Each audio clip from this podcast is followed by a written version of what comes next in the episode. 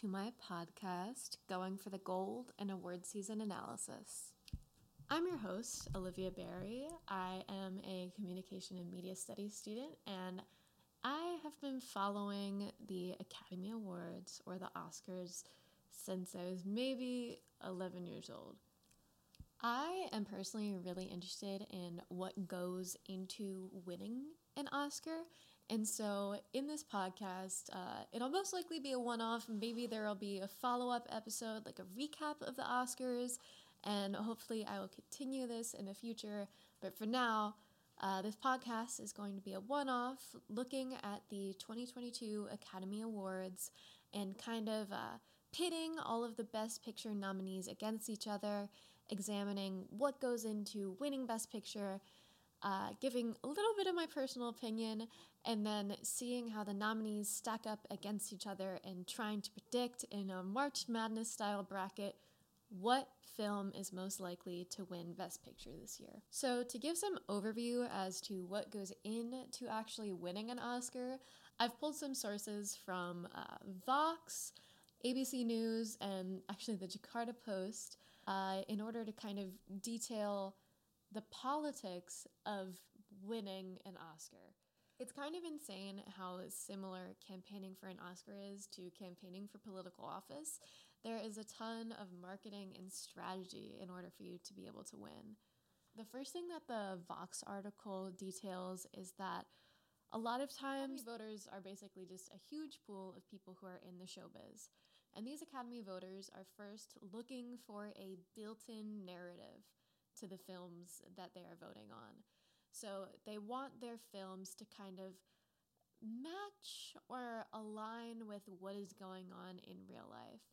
Academy voters aren't just looking for a film that reflects the politics of what's currently going on, but they're looking for a movie that kind of upholds the current cultural zeitgeist of the year. So, for example, when Nomadland won an Academy Award last year in 2021, its story about kind of crossing these borders across America and coming together with different groups of people really appealed to not just voters, but, you know, viewers of this film after the COVID 19 pandemic.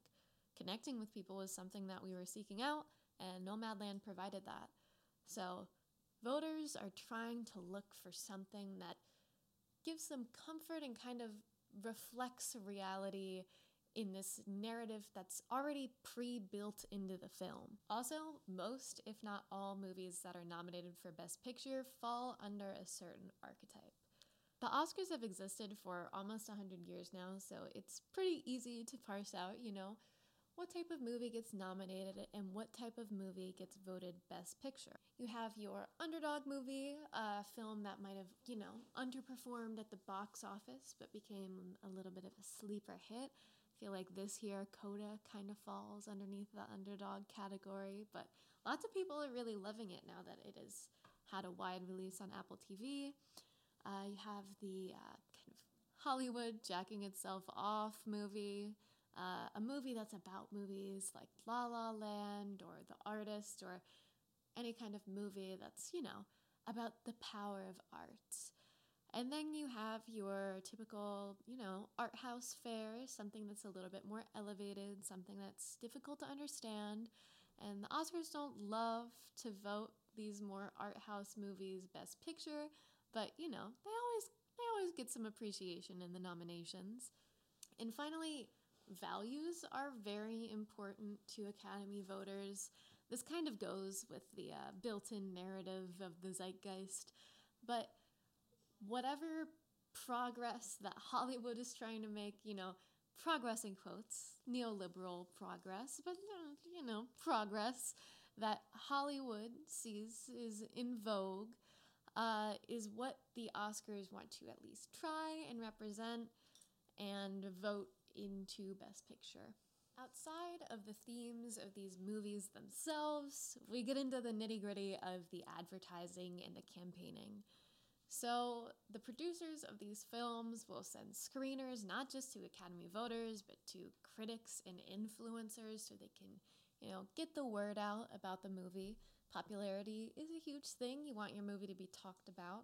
It's kind of rare for a movie that isn't very popularly talked about to get nominated or to get voted as Best Picture. These producers will also send things to Academy voters, you know, like merch, for your consideration booklets, gift baskets, copies of screenplays, just anything to try and sway the voter into the movie's favor. Then you have your Q&A sessions, you have your luncheons. There's a pretty famous Academy Awards nominee lunch a week or two before the Academy Awards, and you also have your film festivals. So, normally, if a movie performs well in a film festival, uh, film festivals are usually held uh, a, a pretty long time before the Academy Awards. Film festivals are more for securing buzz around your movie and sometimes even securing a nomination for it. And then you get into the nitty gritty of what's what with the award shows that happen before the Oscars. You have the Golden Globes, the Annie, if you're trying for the Best Animated category, uh, the Producers Guild Awards, Critics' Choice Awards. There's just like a huge swath of these smaller award ceremonies that happen before the Oscars that kind of uh, sway people's opinions on who is in favor to win the bigger categories at the Oscars. Something that the Jakarta Post article that I was looking at was talking about was how much sway distribution companies actually have on what gets nominated and or voted on for the Oscars. It really helps to have notable prestigious distributors, especially for foreign films that are up for best picture. So, as we've seen with Parasite, Neon is becoming increasingly prestigious and popular distribution, especially for foreign films that are vying for Academy Awards. Outside of foreign films, you know, you have your Sony. Sometimes A24 movies get nominated, but it's rare. I feel like the last time that happened was Ladybird. I don't know if I'm right on that. I might have to check that, uh, but I'm pretty sure I'm right. Um, and in the 90s, of course, the Weinstein Company had a huge monopoly on winning Academy Awards. And speaking of the Weinstein Company, uh, Harvey Weinstein was a pretty big player on kind of shaping Oscar campaigns into what they look like right now. Uh, he was really big into, you know, sending Academy voters screeners, trying to win them over with merch and such. Uh, and he also was one of the first people to start whisper campaigns for the Oscars. Whisper campaigns are essentially like internet cancel culture that's dressed up, up for the Oscars.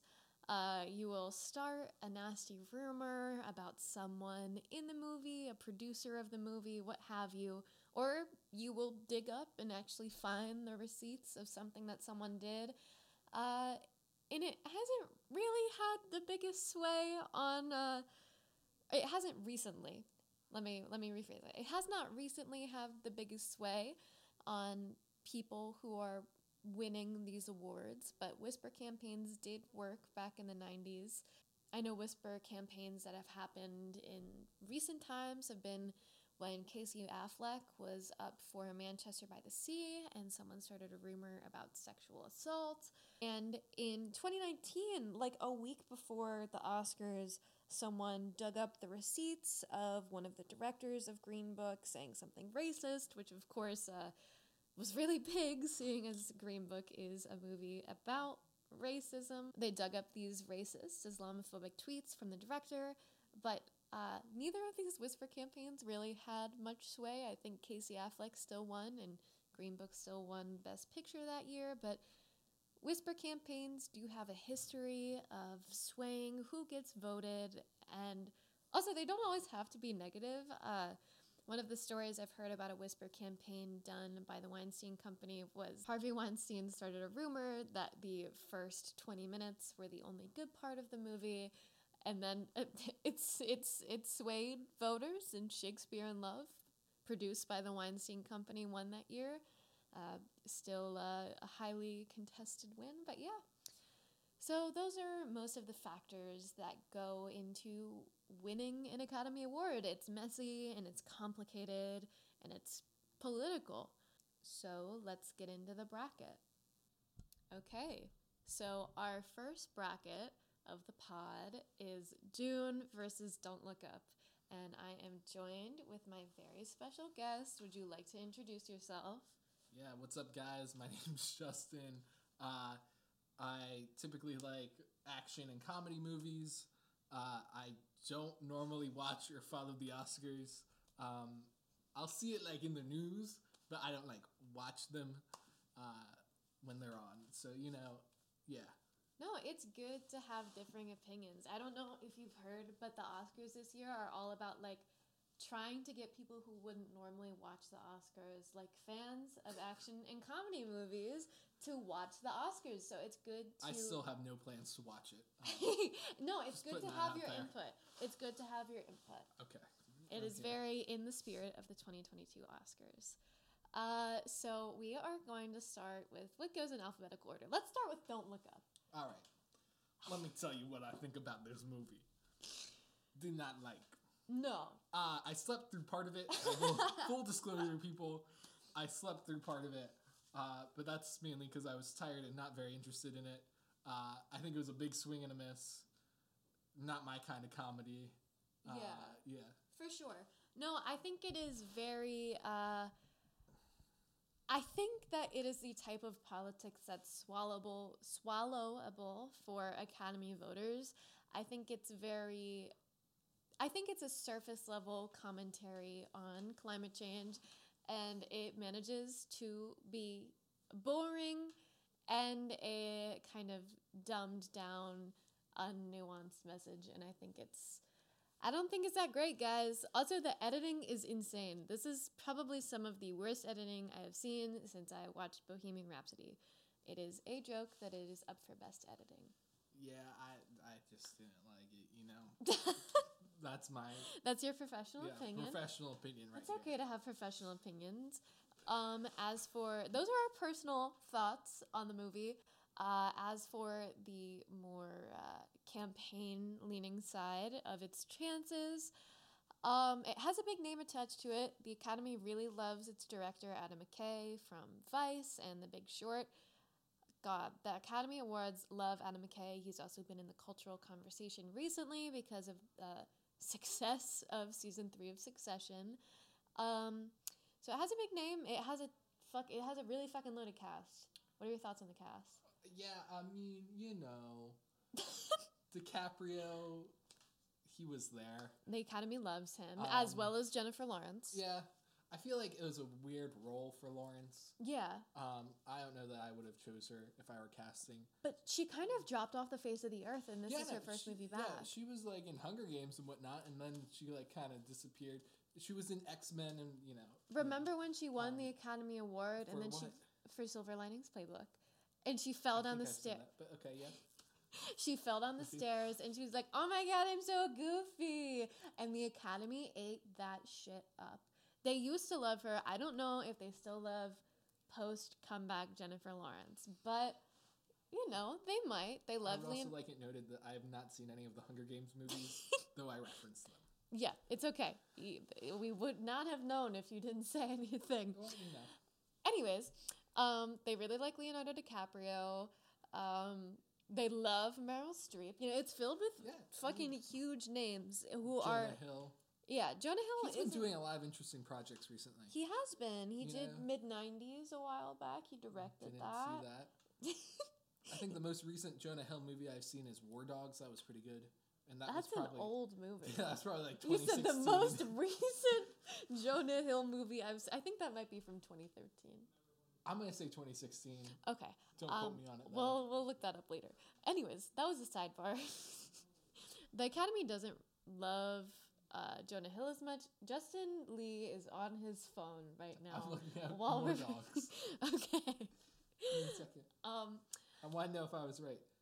2016. What did I say? Okay. On the record, right I'm wrong right sometimes. That's fine. All right. Anyway, Anyways, so it's full of huge names who are all like really charismatic, both. Well, I wouldn't necessarily say that they were charismatic on screen during Don't Look Up. Uh, they played some pretty unlikable folks. But uh, I don't outside, think anyone in that movie was likable. Any of the characters. no, literally none of them. And perhaps that was the point, but I don't think that uh, that read well, at least in my opinion. It's full of uh, Academy darlings. Timothée Chalamet too. Timothée Chalamet. I forgot he was in that one. He was in he was in both of these that we're talking about now. Yeah. Oh my God, he was. I didn't even realize that was a similarity. Yeah. I was just pairing them because they were the two. But Anyways, hold on. It's a, it's a battle of Chalamets. Anyway, Sidebar again. I apologize. Um, but the Academy really looks for actors who are charismatic on and off of screen. I think there is a lot of off-screen charisma in this cast. Uh, so I think it it has a chance. I think it appeals to Academy voters. I think it has a fucking stacked cast. But in terms of public reception, I don't think people really liked it. And in terms of its competitors, yeah, I yeah no. yeah, That's I'm all I have to thinking say on it. I'm thinking that it is not going to win up against our other movie in this bracket, Dune. Yeah, the other Chalamet film, What were big your- one. What were your thoughts on Dune? Uh, saw Dune in theaters. You know, With me. Yep, we, we saw that one together. It was uh, interesting. I had no idea what the source material was, so I was lost for most of the movie. Visually, pretty good. Um, I don't have any particular thoughts on Chalamet. He's just like a pretty boy, in my opinion, but he does a good job. Um, who else? Zendaya was in that movie, but they hyped her up, and then she was only in like the end, Yeah. which I understand it's like a multi-part series, but they really hyped her up for this first one, and then she was only in the end, so I kind of take issue with that. Mm-hmm. The worm was amazing. Yeah. That was like good VFX right there. Uh, who else was in that? Dave Bautista was in it at one point. I forgot right? he was in that. Yeah. Yeah. Oscar Isaac, he did a good job. Mhm. Though he, I mean, spoiler alert, I think he Ah, died. da da. No spoilies. It's fine. We can we can cut that out.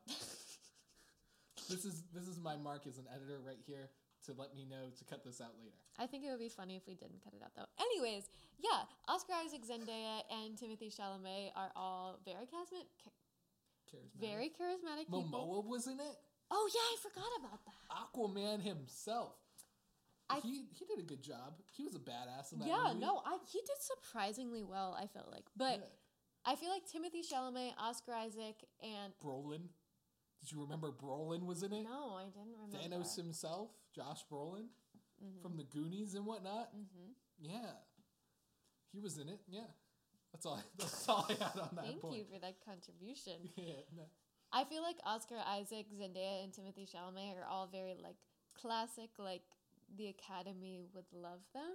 But in terms of how they're trying to swing it with making the show more appealing to like a broader audience of viewers, I feel like Dave Bautista and Jason Momoa being in the movie is kind of a plus for them. yeah, no, for sure. They're beloved actors nowadays. They're know. beloved action actors. Yeah. Yeah, for sure. They're bringing in the uh, regular audience who might not necessarily want to watch Dune. Also, a lot of people find Jason Momoa. Uh, a lot of people find Jason Momoa very attractive, so I think that definitely adds to it. You know, where like people that are like, "Damn, that Jason Momoa, gotta go see this movie now." You know, I didn't even know Jason Momoa was in the movie until we saw the movie. I feel like there was promotional footage where he was in it. I don't know. I wasn't really following it. I just ended up going to see it.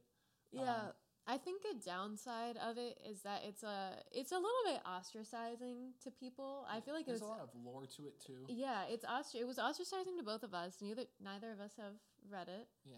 Um, Um, it was difficult to follow for sure. It was visually beautiful, like you said. Like I thought it was gorgine, but Yeah. you know, mm, sometimes it was a bit hard to follow. Sometimes it dragged a little bit. I did take multiple bathroom breaks, which is It was usually a long film. Yes. a signifier of a long, kind of boring movie. Mm. But, you know, I think that with its star power, and because this year they are trying to appeal to a more general audience, that Dune has a better chance than Don't Look Up. Don't Look Up is ostracizing in the sense that it ostracizes like a certain kind of people who had watched the movie. So I think that Dune is well, you can't really call Dune apolitical. It is not apolitical, but in the topical sense, uh, It is subtly political, fucking unlike Don't Look Up, the most in your face shit ever. Dune is way less ostracizing to a general audience because it's a huge blockbuster than Don't Look Up. Can wait, wait, wait. Before I know that you just did like a wrap up, but I want to circle back to the whole lore bit. I will say that my roommate at the time saw the movie and then immediately went out and got the book because he was really interested in it. Yeah. So I think there's definitely an audience where their interest got piqued by the movie, but I feel like I agree that most of the population was just like, this is kind of confusing, but it looks cool. No, I think that it was good in pique. It piqued my interest. If the book wasn't so fucking long, the book is gigantic. Oh yeah, it's multi part. Um, if the book wasn't so long, my, uh, I would have already read the book.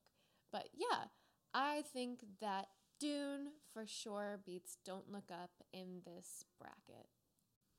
All right, so for round two of our bracket, uh, I am pitting Nightmare Alley, directed by Guillermo del Toro, against Drive My Car, which is directed by Ryusuke Hamaguchi. Uh, I pitted these two together because they're both kind of like epics. I think most of the movies that were nominated for Best Picture are pretty long, but I think in terms of content and in length, that Nightmare Alley and Drive My Car are both pretty beefy movies. I mean, they're drastically different from one another, but I would categorize them both as these kind of epic pseudo art house films. Maybe pseudo is not the right word, but they're uh, definitely a bit artsier than the other films that they're up against, and they're both a little bit more elevated in material, I would say. Um, so Nightmare Alley, my personal thoughts on it. Um, I really enjoy all of the actors in Nightmare Alley. Personally, I fucking love Toni Collette. That's my girl. I love Rooney Mara. I love Cate Blanchett. Um, but oh, I also love Willem Dafoe. Oh my god, I love Willem Dafoe. But you know, outside of the actors who all did a fantastic job, it was very well acted. Sometimes length can get to me. It did drag a little bit. I wasn't the biggest fan of how slow it was, which is okay. Sometimes movies can be slow, but it, I, it's just not my thing personally. Uh, I thought it was gorgeous looking. It was very pretty, very well shot. Um, but you know, it's just fine in my opinion. Uh, I don't know if the length was worth the payoff at the end, and I also think that the end was something that you could kind of see coming from a mile away. Um, my personal opinion of Drive My Car, I loved Drive My Car. Again, it was a slower burn, but I could kind of stomach the slow burn of Drive My Car a little bit more just because it made sense thematically that it was a slow burn movie. You know, it's just about these interpersonal lives of a small group of people, and it takes place across a few years, so it makes sense that it's a slow burn to me. Um, I thought it was fantastically acted. I thought it was beautiful. Um, I think the idea of a multi language play is really fascinating, and I really want to see that played out in real life. Um, but yeah, I definitely personally preferred Drive My Car over Nightmare Alley. But in terms of who the Academy will vote for, uh, this is honestly a toughie because Drive My Car, you know, like five years ago, definitely wouldn't be picked to be a Best Picture nomination at all, let alone win Best Picture. But I think that the Oscars are trying to switch things up. Um, it it is a little silly to me that there's only one foreign film nominated for Best Picture. It just kind of feels like it's there is a token almost, but I think that it's it's worthy enough, and I think that its fellow competitors in the Best Foreign Movie Film I think that its competitors in the best foreign movie category are also worthy of Best Picture. I think it's a shame that they only allotted one slot to a foreign movie. That was a bit of a tangent. Um, but you know, it's not your typical Best Picture fare in the traditional sense of the Oscars, but the Oscars are changing. They're trying to mix things up a little bit, and we are seeing changes happen in what movies are voted Best Picture. I think that the Academy tends to overlook actors who are in foreign films. We don't really see them do a lot of press, or at least the press that they do, American audiences don't see or don't have as much access to, or just unwilling to watch, which is sad. Um, but the actors and the director Ryusuke Hamaguchi do not have the uh, publicity that the actors in a movie like Nightmare Alley would have. Um, but still, we have seen Ryusuke Hamaguchi do interviews, do lots of press. I think he had COVID recently, so he hasn't been able to kind of run the award circuit. But Drive My Car has won a few awards. I'm pretty sure it won an Indie Spirit Award for Best Director. Um, but in terms of its likelihood for Best Picture, I'm honestly not sure. Because of its subtlety, I don't think that Drive My Car is as likely to really hit with Academy voters as Nightmare Alley is. Um, as for Nightmare Alley, I also think that both of these movies have a pretty low likelihood of getting nominated for Best Picture. We've seen Guillermo del Toro get his flowers when The Shape of Water was voted Best Picture. I think that was in 2018? Question mark. Uh, but yeah, he's already gotten some love from the Academy. He's a well known and very well loved director to the American audience, to the American voters, the American Academy voters. Um, like I said, jam packed cast who I know that Rooney Mara, uh, like, notoriously really hates doing the award show circuit. She does not like campaigning openly for her movies. So maybe that's a minus in the charisma category uh, for Nightmare Alley's likelihood. But you know, you still have a ton of huge names involved in the movie that are willing to do promotion and that are willing to really campaign and get behind the movie. I think that Nightmare Alley's themes are a bit more accessible and a bit more understandable for, I don't want to say a dumbed down American audience of voters, but you know, for those Academy voters who voted for the Green Books, who love, you know, Oscar baity movies, I wouldn't say that Nightmare Alley is Oscar bait, but its themes are accessible on the same level of an Oscar bait movie. So I would say that it's accessible for voters. But also, um, as of late, the Academy has been opening up internationally. So I think it really is a toss up, and I think it depends on how many international Academy voters we have, uh, how many well read Academy voters there are, because Drive My Car is based off a famous short story by uh, Murakami. Um, but it really is a toss up, quite honestly. Um, in my personal opinion, I liked Drive My Car. I preferred Drive My Car.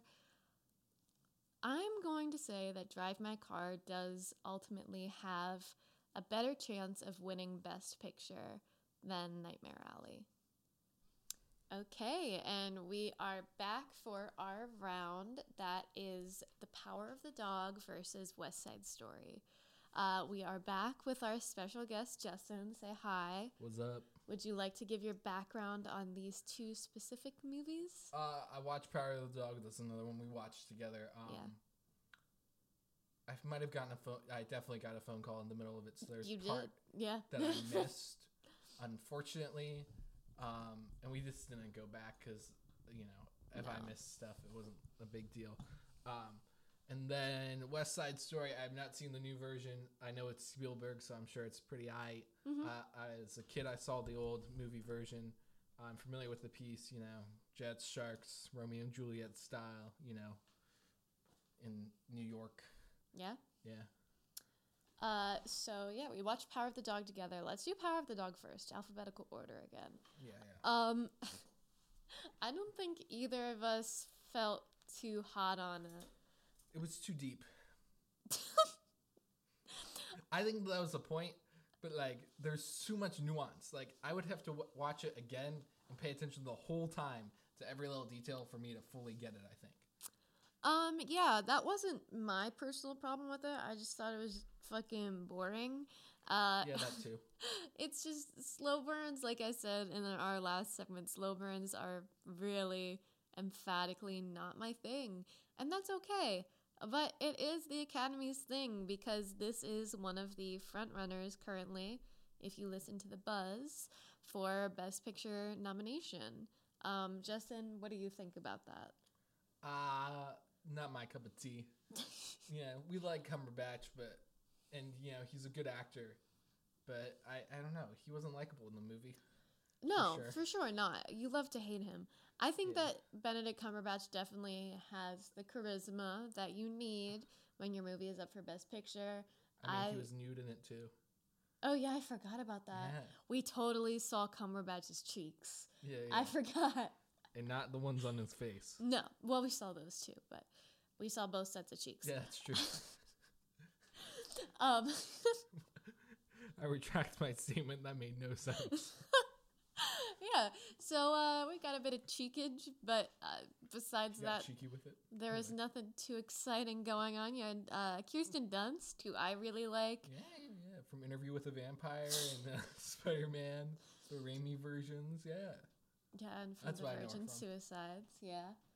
And from Marie Antoinette. She was in that? Okay. Never she played. Marie Antoinette. Oh, okay. Title character. yeah.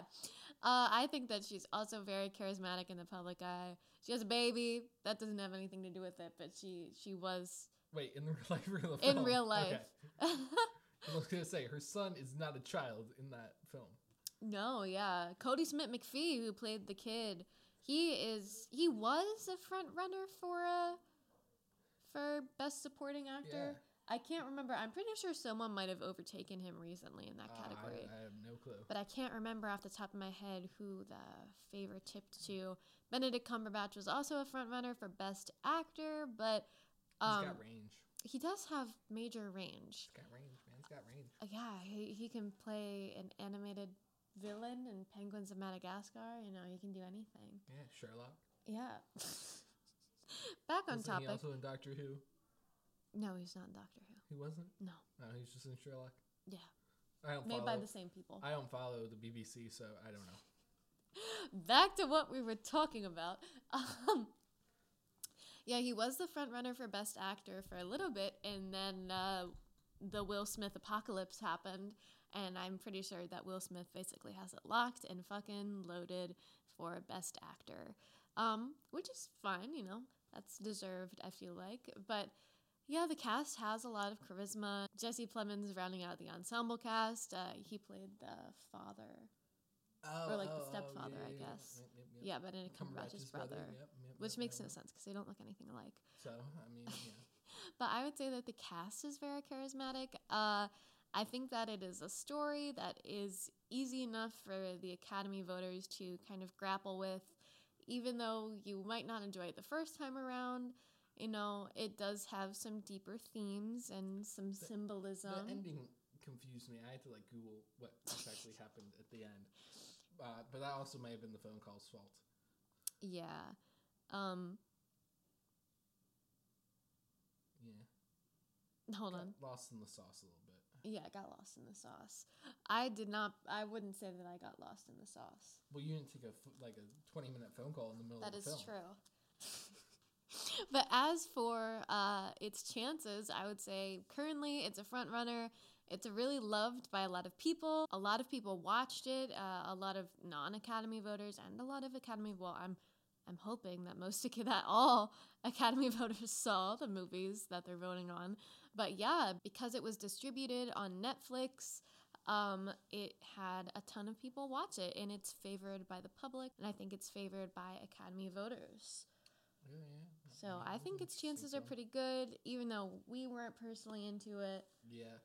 I thought that Benedict Cumberbatch as a cowboy was going to be a lot more interesting than it was. Yeah, no, me too. I thought I wasn't expecting the movie to be interesting, just basing it off of the trailer, but I uh, was expecting a more fun, energetic western. yeah, I wish in my heart of hearts that it was more fun, but I wasn't expecting it to be more fun.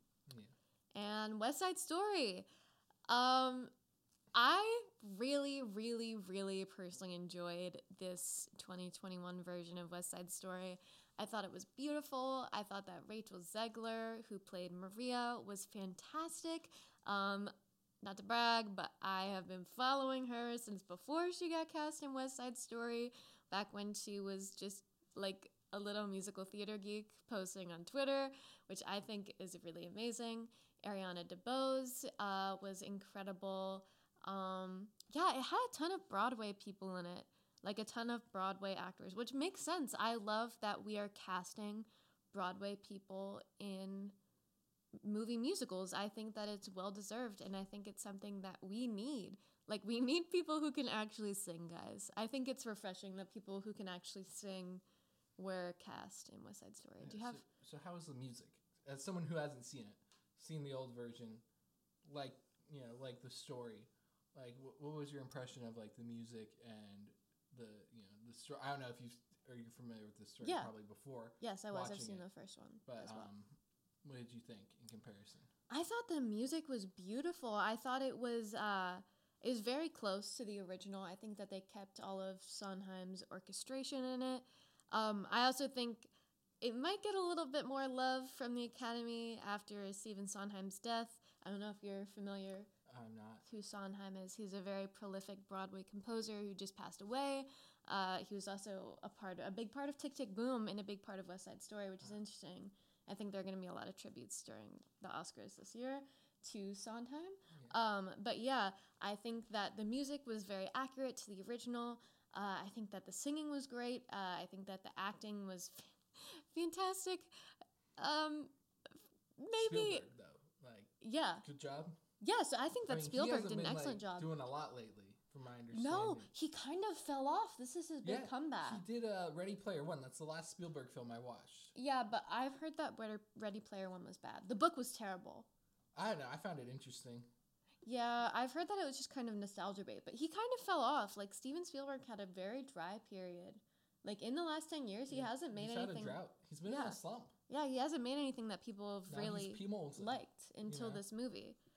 Um, but I think that Steven Spielberg did an excellent job as a director. The only part that I didn't personally like was Ansel Elgort, and this is where we get into the hairiness of West Side Story as a nominee, because uh, a couple years ago, I think it might have been in 2020, uh, it came out that Ansel Elgort has sexual assault allegations against him, which is a huge knock against the movie, especially in post Me Too times in Hollywood. Uh, I don't know if it'll be in the ceremony. Another knock against it was that the lead actress who played Maria, Rachel Zegler, was not invited to the Oscars ceremony, which is insane.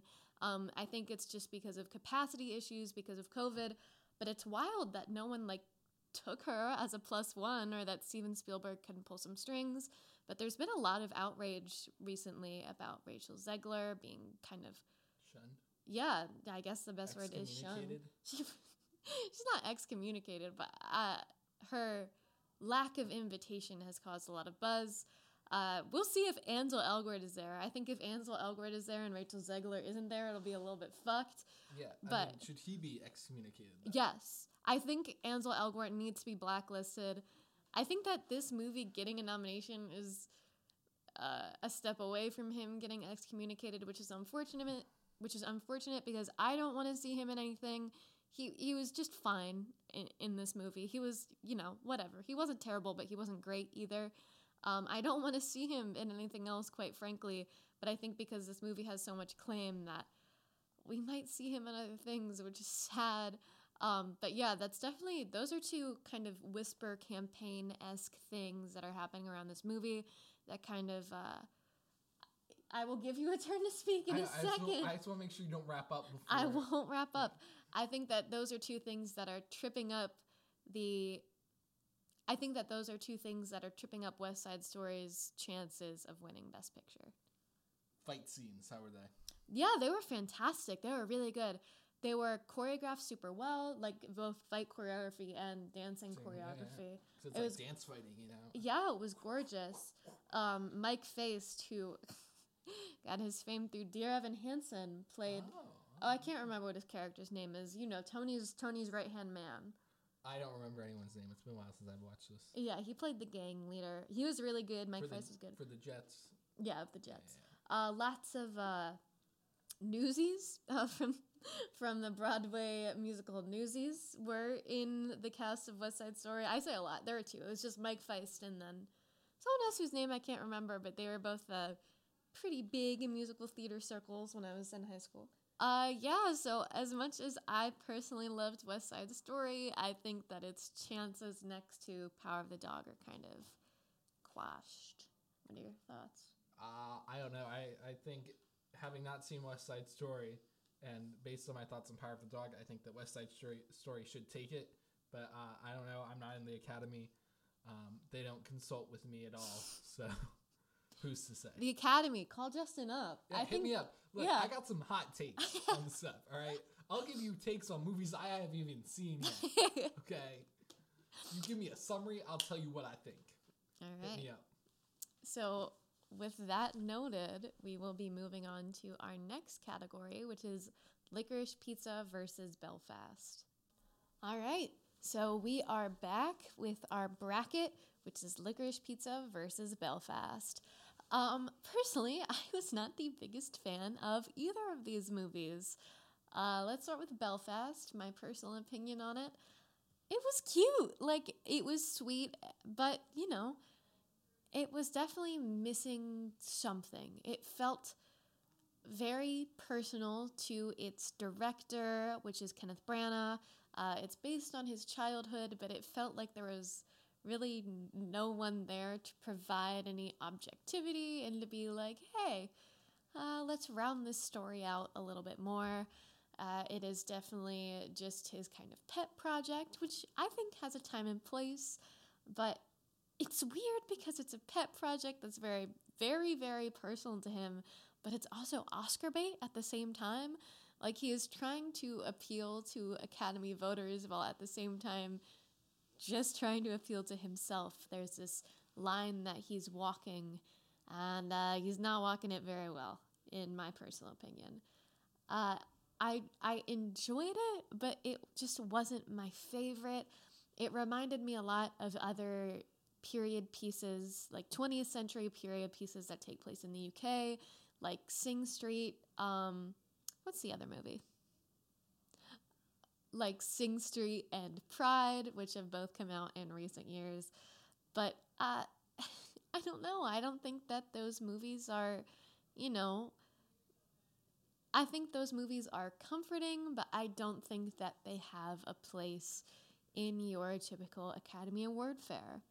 As for Licorice Pizza, I disliked Licorice Pizza a whole lot more than I disliked Belfast. As I'm sure most people listening to this podcast have seen on social media or heard by word of mouth, there has been a whole lot of controversy surrounding Licorice Pizza. Uh, it portrays a pretty large age gap between the two romantic leads. Um, and it raises the question of whether or not representation equals endorsement. And I don't think that Licorice Pizza really handles that question with the nuance that that question needs.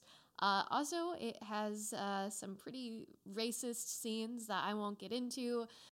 There are multiple scenes that are played as jokes. It's not played as a condemnation of racism, uh, of a man doing an offensive racist accent.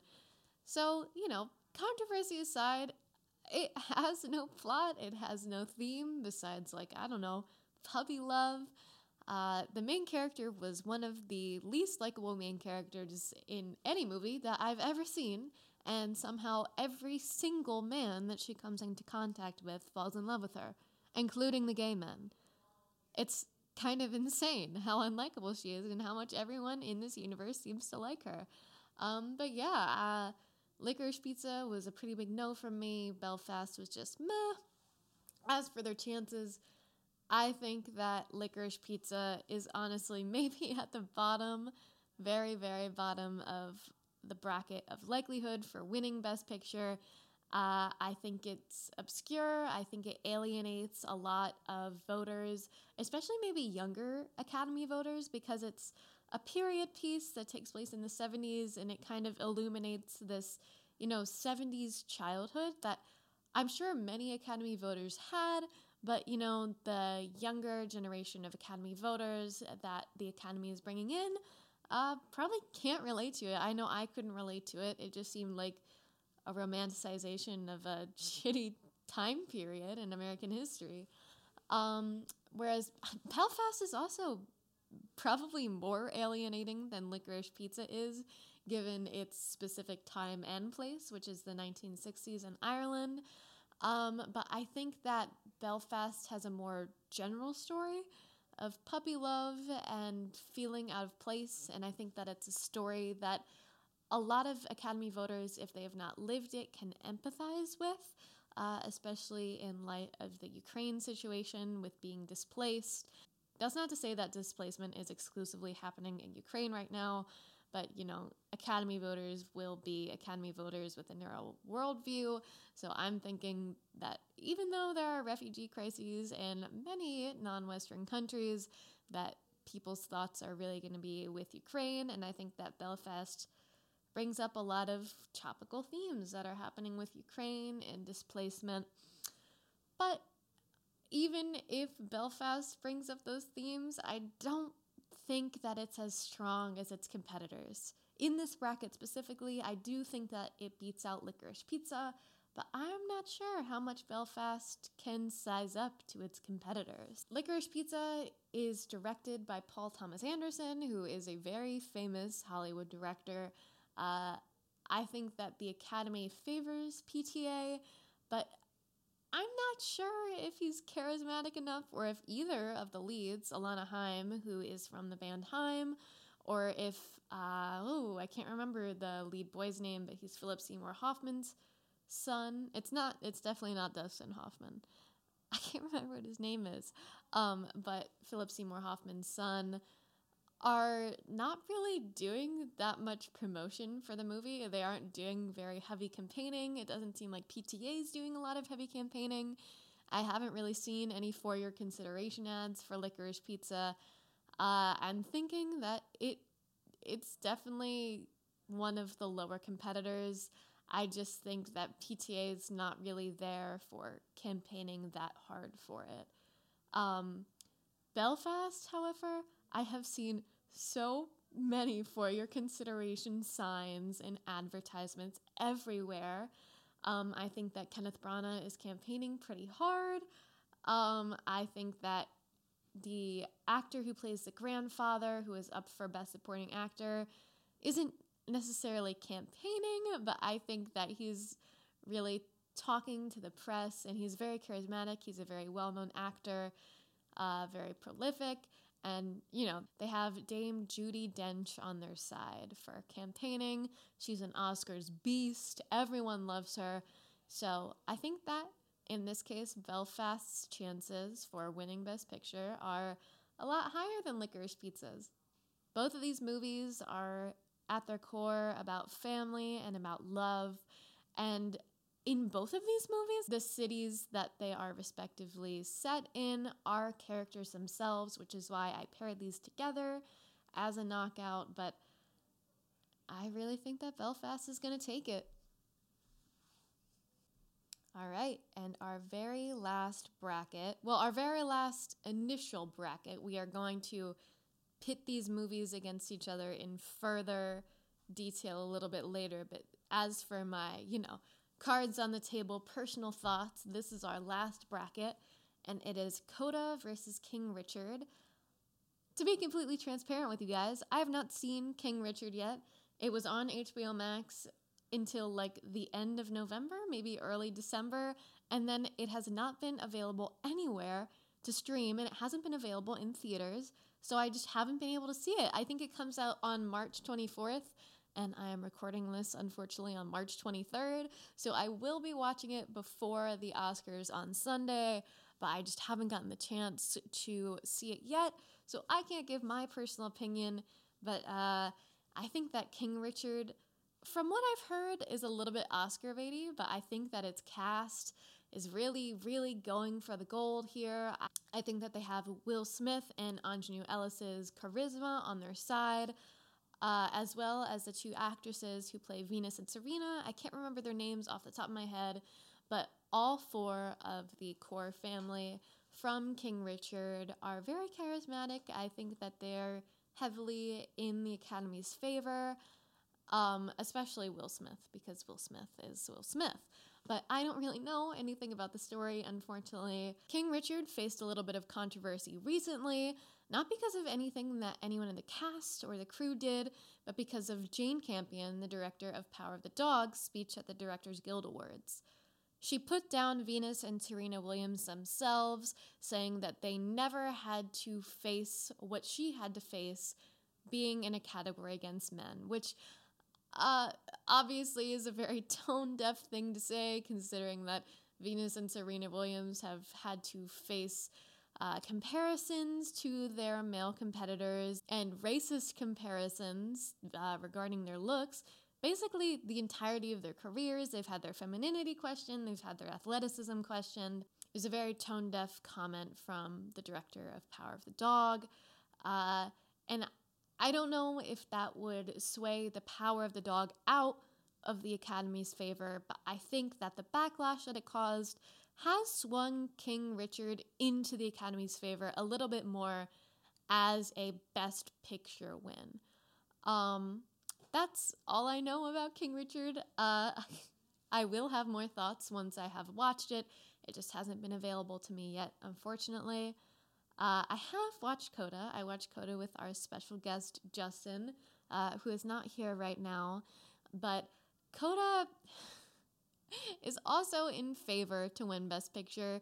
I would say it's pretty close to the top of the bracket, uh, especially after it won a few days ago at the Producers Guild Awards. There's a lot of overlap between Academy voters and voters at the Producers Guild Awards, and Coda won Best Picture. I don't know if the category is called Best Picture, but it won the biggest award at at the Producers Guild Awards the other night.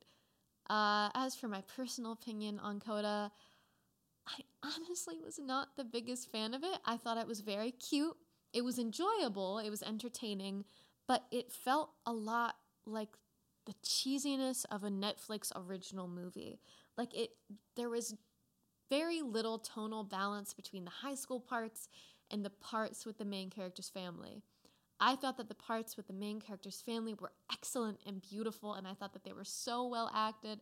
But then the parts at high school were just like the best word that I can use to describe it is honestly cringeworthy. Like it felt very high school drama to me, and not in the good, well produced way, just in the cheesy way. Um, but it was fun and enjoyable. I think that it has better chances at winning Best Picture than King Richard, considering its Producers Guild win recently. All right, so now that we are done with the initial brackets, uh, we are pitting all of the movies that we've already talked about against each other. Our first pairing in the secondary rounds is Dune versus The Power of the Dog. Guys, the Power of the Dog has it in the bag. It's been in the favor of Academy voters and of audiences for a very long time. The Oscars are looking for not your typical Oscar fare this year. Uh, I think that Dune was also alienating as a blockbuster. It was a little bit too much of an elevated blockbuster. I still think that The Power of the Dog has it in the bag against Dune. Our next secondary bracket is Drive My Car versus Belfast. Um, I'll be honest, guys, this is a toughie. Um, because both of them are, in my opinion, or in my view, uh, pretty low in the bracket. But I would say that Belfast definitely has ground over Drive My Car because Kenneth Branagh is a very famous director. He's very well known in the Academy. Uh, he's been around for a very long time. Versus Ryusuke Hamaguchi, uh, he's a very well liked guy and he's done a lot of movies before, but never anything that has really crossed overseas. He hasn't made anything that's been very famous. Uh, unfortunately, we do not have an even three and three to pit against each other, so Coda is just automatically moving to the next round. So, our final round, which I am going to do all three against each other, is The Power of the Dog, versus Belfast versus Coda. Now, I would say in a ranked list, it would be Belfast, Coda, The Power of the Dog. Um, I think that The Power of the Dog and Coda are going to have a very big power struggle for winning Best Picture, um, especially considering the fact that Coda was a really big underdog until recently when it won with the Producers Guild Awards. The power of the dog was previously in favor, but I think that a lot of voters are swaying more towards the side of Coda. Um, it also won. Coda also won at the SAG Awards, and if Coda did not win Best Picture, it would be the first time that a movie won at the SAG Awards and at the Producers Guild Awards, but did not win Best Picture since Little Miss Sunshine. Uh, that's just a random fun fact that I read earlier today. Um, so I would say Little Miss Sunshine was a very long time ago. That was that movie was released in 2006. Uh, and since then, things have won SAG, Producers Guild, and Best Picture, all three in a row since then. So I would say that Coda's likelihood is pretty high. Maybe I'll switch two and one around. Maybe I'll say that Coda tentatively will win Best Picture, uh, but it will be a power struggle with the power of the dog. I would say that maybe the power of the dog and Coda are interchangeable. Belfast, I'm so sorry. You are definitely falling to the bottom of the three. Uh, I just think that Belfast has been looked down upon by a few too many critics in order for it to win Best Picture. But I would say that the power of the dog and Coda are interchangeable in terms of who is going to win Best Picture, but I am going to insert a little bit of personal opinion here and say, for the sake of this podcast and for the bracket, that Coda is going to win Best Picture. That is my prediction. I preferred Coda personally, even though I thought it was cringeworthy at times. Uh, I still think that in my personal opinion, it was a story that I enjoyed more. It was a more accessible story. And I think that we really need to bring disabled voices to the Academy Award. We need to uplift disabled voices in the media, and I think that this would be a great opportunity to do so. So, those are my final thoughts. I think that Coda will win Best Picture. That is my prediction. I think that Power of the Dog is a close second, and if Power of the Dog wins over Coda, it would not surprise me. But yeah, those are my final thoughts. All right, we have come to the end of Going for the Gold, an award season analysis. Hopefully, my prediction for Best Picture is correct. I don't know. The Oscars love to disappoint, the Oscars love to surprise, so we will see how things shake out. Uh, this specific format of me using the March Madness bracket is going to be a one off, but I do think that I'm going to be posting an Oscars recap next week under the Going for the Gold title. And yeah, that's it. Thank you to thank you to you guys for listening. It's been a long one. And thank you to our wonderful technical director, Justin, for joining us and giving some of his commentary. And thank you to him for editing this because I fuck up a lot. So thank you guys so much. I hope you enjoyed going for the gold. Bye.